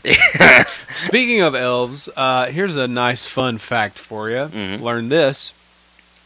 Remember there, there's a like the first elf that they talked to there when they got to Rivendell. Gandalf says, "Oh, Lin- Lindir." Yeah, Lindir. Or something like that. Okay. That guy's actually a big deal in the Lord of the Rings fan base. I had no idea. well, I know he's in the trilogy, the He, uh, he is. He is in the original. Um, guess it was Two Towers. Maybe it was.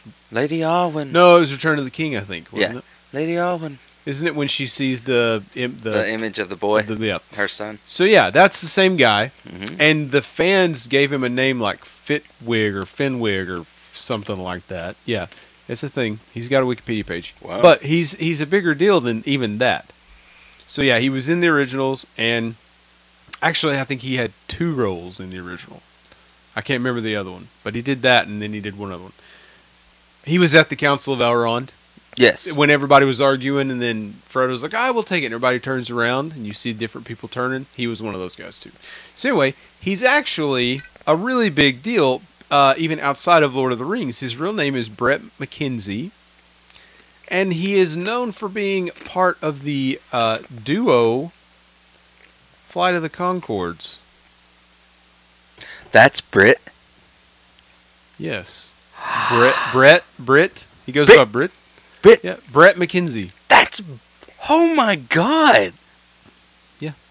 Also, he was the music supervisor on both of the uh, Muppet movies that came out over the last 10 years or so. Hey, Brit. Hey, Jermaine. Yep. My God. How about that? He looks so different as an elf. As a, a lovely, tall, statuesque Al- allegedly, Rivendell elf. Allegedly, it's him. wow.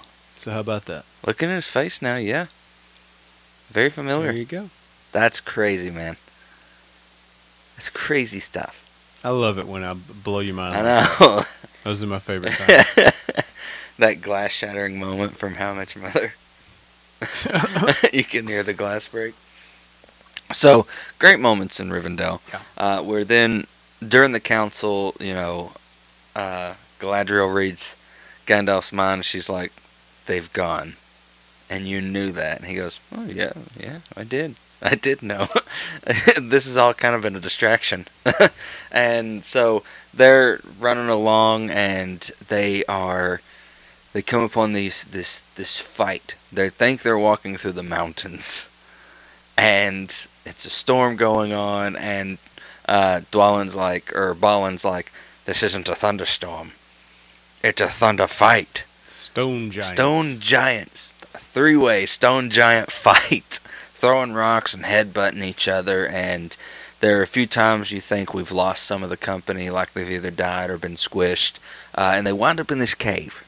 You know, and they're like, "We'll camp out here, no fires," and um, well, this is- after after yet another time that Thorin talks about how Bilbo's so out of place Doesn't and belong, shouldn't be yeah. there, and he's been lost ever since he Yeah. left his garden. Mhm. Just saying, Thorin's a real he's a winner. yeah. Uh, so uh, we get the um, the moment with Bofur and Bilbo, where Bilbo's leaving, and he even says something a little hurtful. He's like, "You don't have a home. You don't understand." mm-hmm. and he's very apologetic. And Bofur's like, you know what? No, you're right. We don't belong anywhere. Maybe you should go. Uh, I wish you luck. You know, be safe. And Thorin's overhearing all this, and then all hell breaks loose again. they drop down through like what looks like a a Trap a door. trap door, and they're in Goblin Town. Uh, what looks like something out of um, the. Did you ever watch the cartoon movie when we were kids, The Princess and the Goblin? No. It's pretty good. It's pretty good. I remember it uh, pretty, pretty vividly. Um, or or like something in the labyrinth. Like there's you know thousands of these things, and then there's the Grand Goblin, and he's singing. And one of the first song is part of is extended. I feel a song coming on. Oh yeah. That's extended. Yeah. His second song he sang, that's actually in the theatrical. Yeah. But uh, we get this cool moment. They feel where Bilbo just kind of stops, moving with the dwarves, and the, the goblins just kind of passing by. Kind of like Gandalf says, you know, you'd be surprised uh, how many people walk through life not noticing hobbits. Mm-hmm.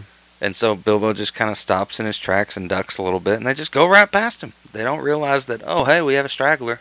Um, and he gets in a little tussle with the goblin, and we get the, the riddles in the dark. Riddles in the Dark, probably I would say like the most iconic, most hmm important uh, moment from The Hobbit. Yeah. Right. Absolutely. The, the little game with Gollum and Bilbo finding this the is ring. the moment that Gandalf was talking There about. is no Lord of the Rings without this moment. Exactly. And like we, we alluded to earlier, we said we thought that, you know, Gandalf thought, knew that it had to be Bilbo. Mhm. For some reason, Yeah. he has to go on this journey. And he doesn't know why. This is the moment. That's it. This is what he felt.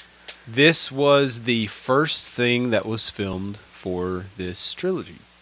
That's Uh, crazy. This was day day one because Andy Serkis uh, served as the second unit director. Yeah. So what they decided to do was get all of his stuff done right away because this is the only time we see Gollum in the Hobbit trilogy. Mhm. Get his stuff out of the way. They did it over like 13 days, I think, and um, then uh, he could they- focus on He could move on behind the scenes stuff. Yeah. yeah. So that was uh, Bilbo's first day and Gollum's first day on set. Wow. And this is, you know, a very popular chapter in the book, actually titled Riddles of the Dark in the Dark. And the riddles are fun, and the way that Serkis plays this with uh, Freeman, it's just fantastic. Mhm. Um, this is Maddie's favorite line in the movie, probably this fran- this trilogy, uh, is when he's talking about uh, 30 white horses. 30 white on a horses red on a red First hill. They champ, then they stamp, then they stand still. Yeah, and he goes, "Ah, ah, teeth. And she she cracks up, she giggles every time she even quote, she'll quote it. She'll go teeth. it's her favorite part. Um, so uh, we get that iconic moment where the ring is lost and it's in Bilbo's pocket, and he spares Gollum's life. Kind of an, alluding to what Gandalf said to him earlier. You know, courage is not knowing when to take a life, but knowing when to spare one. Right. And he took pity. Pity is what stayed Bilbo's hand. Um, so, flash sideways into Goblin Town. Gandalf has showed up to save them, and there's this massive chase and this massive fight. And you, you made a comment about what the heck, man? Yeah, so like they're in deep doo doo, and all Yeah. of a sudden, boom! This big, it was like a hurricane just Mm-hmm. flew right through. Stand back! There's a hurricane coming through, and its name is Gandalf. And it's like, why didn't he just do this all the other billions of times that they have been in trouble? Is this like a one and done spell, Gandalf? Like, what's the problem here? Do you need do you need more uh, Stamina. mana? Yeah, you know, like little mana. the blue potion because this like when in Fellowship of the Ring when they're in Moria and all the goblins swarm around right before they figure out that the dang uh, Balrog. uh, Balrog is coming. Why didn't he do it there? Yeah, That same little spell. I don't know. Jinx.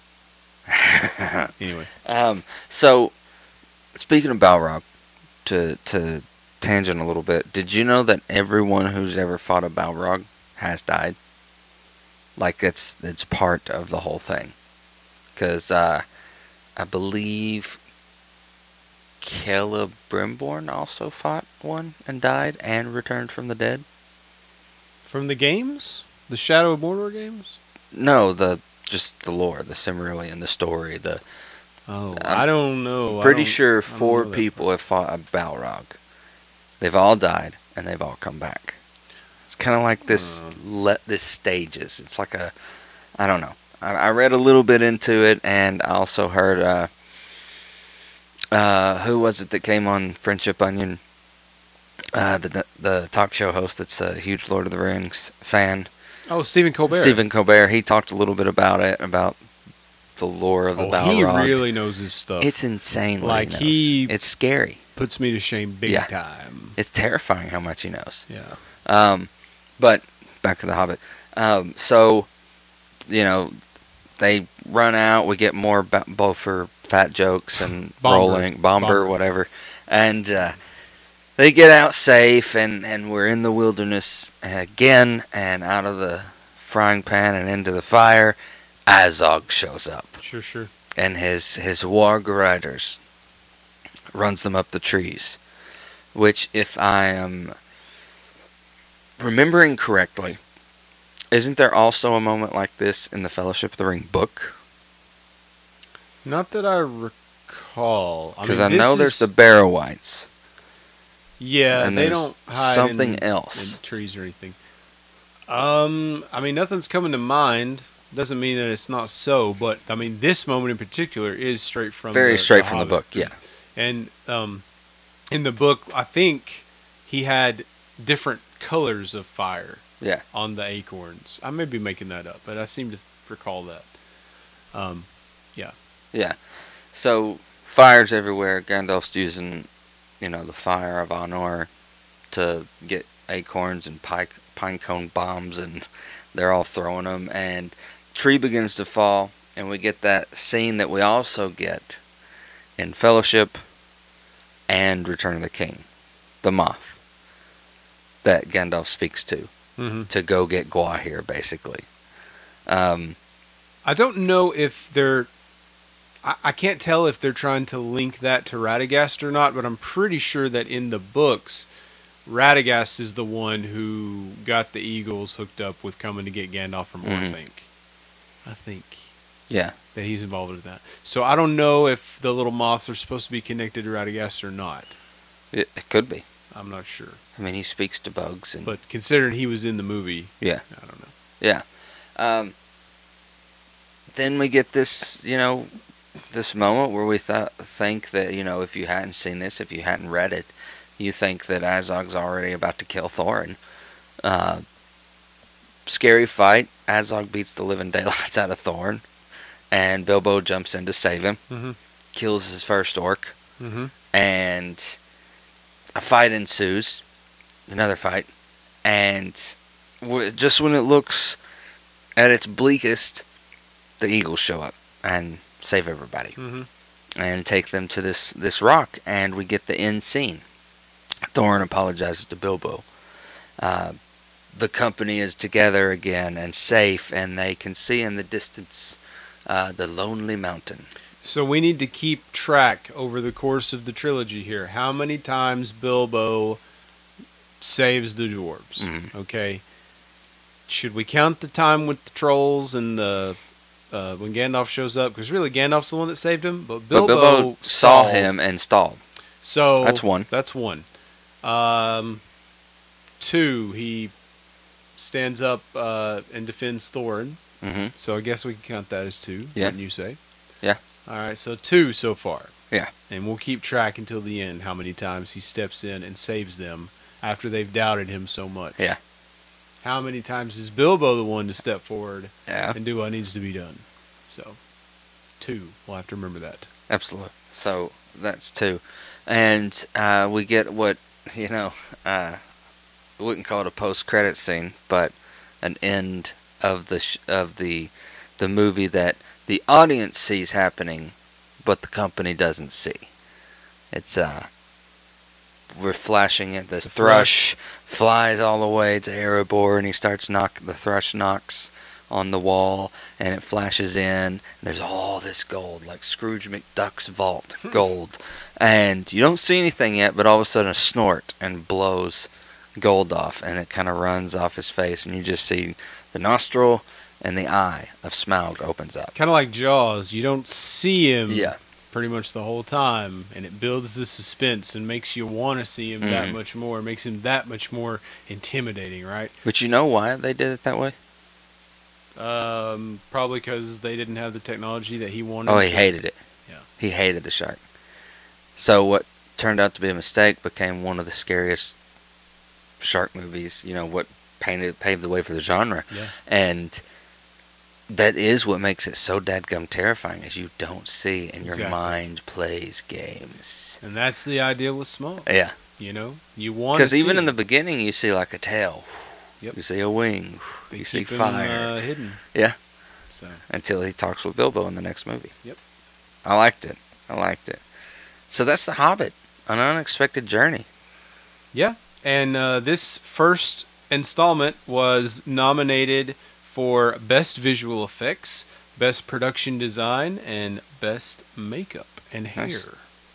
Oh, Which they- thirteen dwarves. They had to do a lot of that. yeah, Um, I guess they, they didn't win the award, so Yeah. I don't know what beat them, but they definitely deserve to be in the running of anything like that. Best visual effects, you know, Mhm. yeah, I can see that too. So, yeah, great movie. Um, I think we alluded earlier about how uh, you know it's not quite as magical to us as the other trilogy. something's missing. Something there's something about it missing. There- There's something wrong with them. I, I would say No, there's a little more dependence on CG, whereas the uh, previous trilogy was more practical, uh, which I seem to like better. I feel like a lot of people do. I also think that the stakes are totally lower. Like, the main journey, for the most part, is trying to get the dwarves to Erebor.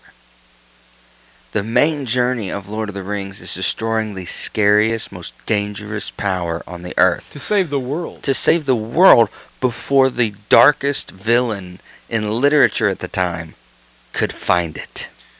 These stakes don't really raise until the f- last 40 minutes of the third movie.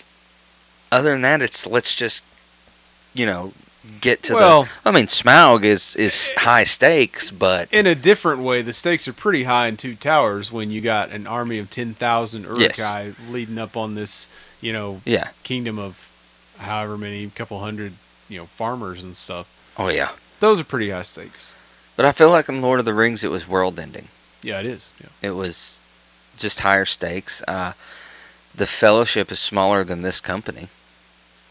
Yeah, you get to know those characters a lot Yeah. better. And with the dwarves, like we've already kind of talked about, it's so hard to tell which one's which. Um, Very few of them have long, a lot, numerous lines. I I, don't think. think, Bombur says. Bombur doesn't speak. uh, Oin says two or three lines. Oin's the is he the one with the the ear trumpet no, thing? that's uh, oh, that is Oin. Yeah.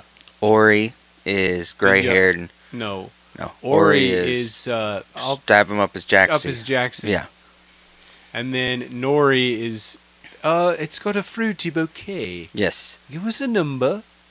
yes. Bifur has the axe in his head, I think. Who speaks Old Oh, Dwarvish? Eh, Uh. Bofur's got the weird hat with the ears. Yes, I like Bofer. Bombur's fat. Feeling Keelier young. Yes, Uh, Gloin red hair, Gimli's dad. He's the one that says, uh, Mm-hmm. "What does he say? Does he offer us insult?" yeah. He's offering you food. All right, lead the way. Yeah. Is that all of them? Who are we missing? Dwalin and Balin. Dwalin's the muscle, big, uh, uh, tallest one, I think, and then Balin's the oldest one. Played by Graham McTavish, Mhm. Miss Dwalin.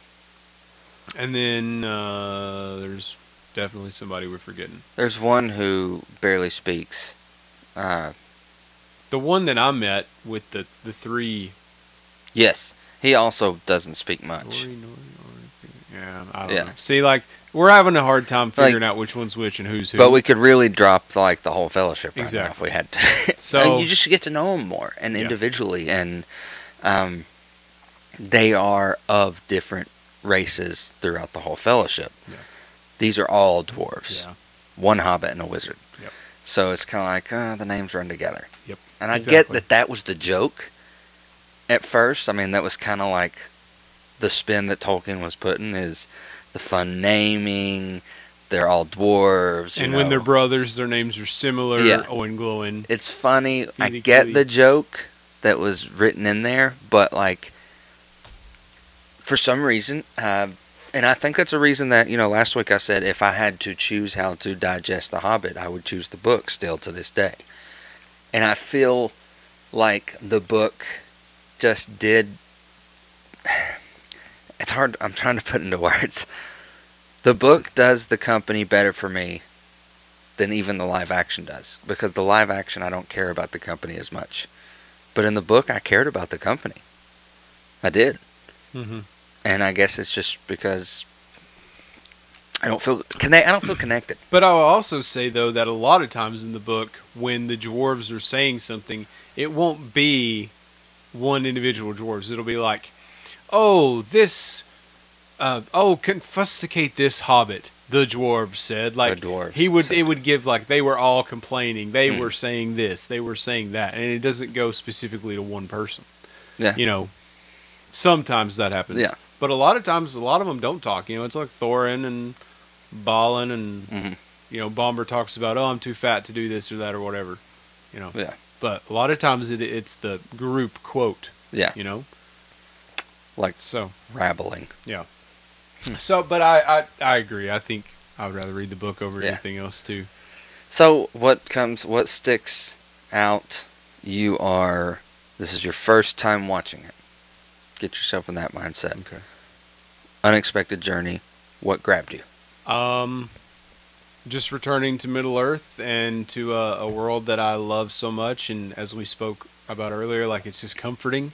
Mm.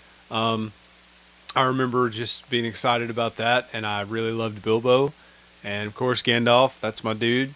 I was really happy about him, and all the Rivendell stuff was my favorite. I think walking away. Um, I just remember getting in the car with Becky. We went to like the late, probably the midnight, Mm. because we were Back young. when they used to do this. We were young then, and um, this was like ten years ago. So uh, I remember getting in the car and I talked about the CG thing. I was like, I felt like there was a lot more CG, and it kind of looked goofy sometimes. It, it wasn't as good as the more practical effects, but definitely just excited that you know Middle Earth was back and that there was so much more to look forward to over Mhm. the next couple of years. I mean, I agree. And and now having only seen them, you know, this one is the one I'm the most familiar with. Mhm. Um, the next two movies, especially the third one, it's gonna feel pretty fresh to me. Yeah, the So- third one I think I've seen honestly twice, counting taking Maddie through it. I saw it once. I saw it once in the theaters, and then In I the saw theater? it once when I got the Blu-ray. And actually, to be honest with you, I had the like the theatrical edition 1st Mhm. Then I got the extended edition. I don't think I've made it all the way through the extended edition. Goodness. Is the Saruman Elrond Galadriel at Weathertop thing in the theatrical cut? You mean at Door? Yeah. Uh, oh no, it was at Amon Hen. I think wasn't it at Weathertop? no, they don't fight at Weathertop. Weathertop is where Aragorn fights. Yeah. They fight at Dol Guldur, the fortress, Yeah, because guess you're Gandalf's right. kidnapped, Yeah, I guess you're right. and Galadriel shows up, and Why did I think they were at Weathertop? Is it because that uh, Azog was at Weathertop in this one? yes, That might be. Azog it. was at Weathertop here in this Yeah, one, Maybe that's it. where he kills his second. But yeah, the big fight though. That's that's Yeah, in the theatrical. That's in the the theatrical. Okay, okay. So yeah, I don't know what to expect in the third one, and because I've seen it, you know, not many times, I'm not going to know if it was in the regular, the theatrical, or. I mean, it's still pretty fresh from when I took Maddie through it a few months ago. So Hopefully you I'll, can pick it I'll up. Hopefully get to pick up, but this will be my third time watching it. So Yeah, and and that's where we're going next week. We're Yeah. moving on with the trilogy, the, the Desolation, desolation, of Smaug. Smaug. and we're watching the extended version. So Mm-hmm. if you're following along with us, try to get your hands on the extended. It's it's not on any streaming anywhere, No. so you may have to purchase it if you don't already have it. But I mean, HBO Max is running the entire franchise theatrical though. Yeah, So if you can't get your hands on the extended, at least if you have HBO Max and you don't have the discs, stream it. We're going to do Desolation of Smaug next week. Uh, I'm excited. Benedict Cumberbatch does a fantastic job as Smaug with the Mhm. voiceover. steals And, the uh, show. Return of. Legolas. The Return of Legolas. Yeah. The introduction of Tauriel. mm-hmm. Ugh, Thranduil lines. He gets a lot of scenes, sadly. Oh, you don't like Thranduil? Doucher. Oh, I, I don't like him. his character. I think the actor does it Pace. phenomenally, but I just can't stand Th- Thranduil. Yeah, he's not really a, a- great guy. no, he's he? not a likable guy. Yeah. And we get to meet Bard. Yeah. yeah. So a lot to look forward to. A lot to look forward And to. And also, between now and next time, we're going to go to our first live wrestling event.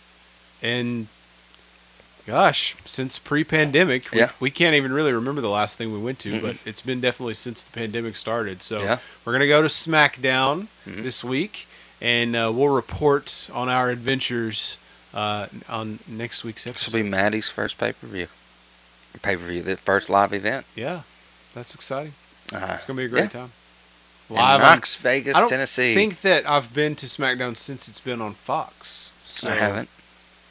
Either. They've stepped it up a lot, so we're hoping to see uh, Bianca Belair. I'm sure we Mhm. will. Becky, Maybe uh, maybe we'll see Brock Lesnar. probably. You know, who Possibly. knows? Because that match was set for Crown Jewel. Was it? Was that Yeah. confirmed? Yeah. Oh boy. Yeah, Crown Jewel. Well, the good thing about that is though is that Crown Jewel is going to be a solo uh, pay per view in October. They're not doing anything else, so they can really focus on those stories and not. We're doing a story for our, our pay per view, but also here's a little bit of story for the Yeah. Saudi Arabia thing. Yeah. So, I, that's something. Yeah. That's something. So we will report back. We'll talk SmackDown next week and continue uh, through this franchise with uh, long our journey down the road uh, with the Desolation of Smaug. Please send in any thoughts and questions uh, if you have them. Um, talking about the the Hobbit trilogy. Thank you all for tuning in. We will be back next week. Uh, in the meantime, in between time, take care of yourselves. Uh, if you have the ability to, please get vaccinated. Think of uh, think of the others. Think of your family. Think of your friends. Mask up if you if you aren't. Uh, take care of yourself. Take care of others, and uh, just just love everybody, nerds. Just you know, man. Just, and if you're if you're a young person listening who's into the TikTok, please don't follow the licking trend. It is Wait, the wait. stupidest thing. You don't know about this, No. do you? There's a new thing on TikTok called licking, and it has nothing to do with your tongue. Basically, kids, it starts in the bathrooms. They go to the bathroom in the school, and they steal the uh, soap dispensers. Okay. And apparently that's really funny. Ah, we stole the soap dispenser. And now it's we're taking things from our teacher's desk and from the teacher's room. If it's happened to me, I haven't noticed it yet, but it's becoming a big deal. Our principals have talked to us about it already, like, hey, be looking out for this. You know, and I'm thinking, eh, they're not to do that, but they could. I got some goofy kids, so uh, yeah, Uh, if you're a young like- person listening, don't do that. it's That's like stupid. the TikTok trend calls it licking. yeah. Humans call it theft. Yeah. Like, Our principal caught a kid trying to walk out the door with a printer. Like he almost made it out the door with a printer. And it was a printer that was supposed to be discarded, so like it didn't even work. We weren't using it. But of course he wasn't gonna tell people that. Like, oh look what I you know, took off of somebody's desk or whatever. So yeah, he got caught. good lord. And so definitely, you know, if you you're not careful, it can be considered vandalism in some Yes. cases. So make smart choices just in case you're you're one of my people listening. You know better, you know what to do, and that's not it. So Yeah. tell your friends because Mr. D said so. That's the bottom line. What? What? All right, nerds, thank you for tuning in. For the Doctor of Nerdonomics, Josh Davis, I am the Duke of Nerds, Tyler Mack. Cheers to you, nerds. Hey nerds, this is Beth Crowley, and you're listening to the 30 and Nerdy podcast.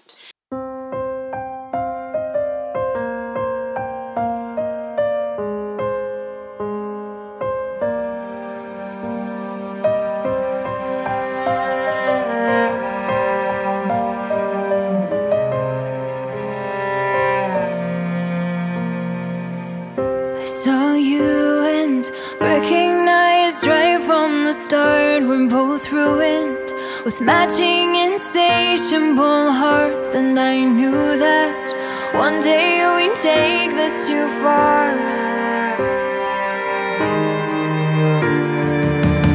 My misgivings fade into nothing when I touch your skin and feel your heart beat next to mine. I'm not living if I don't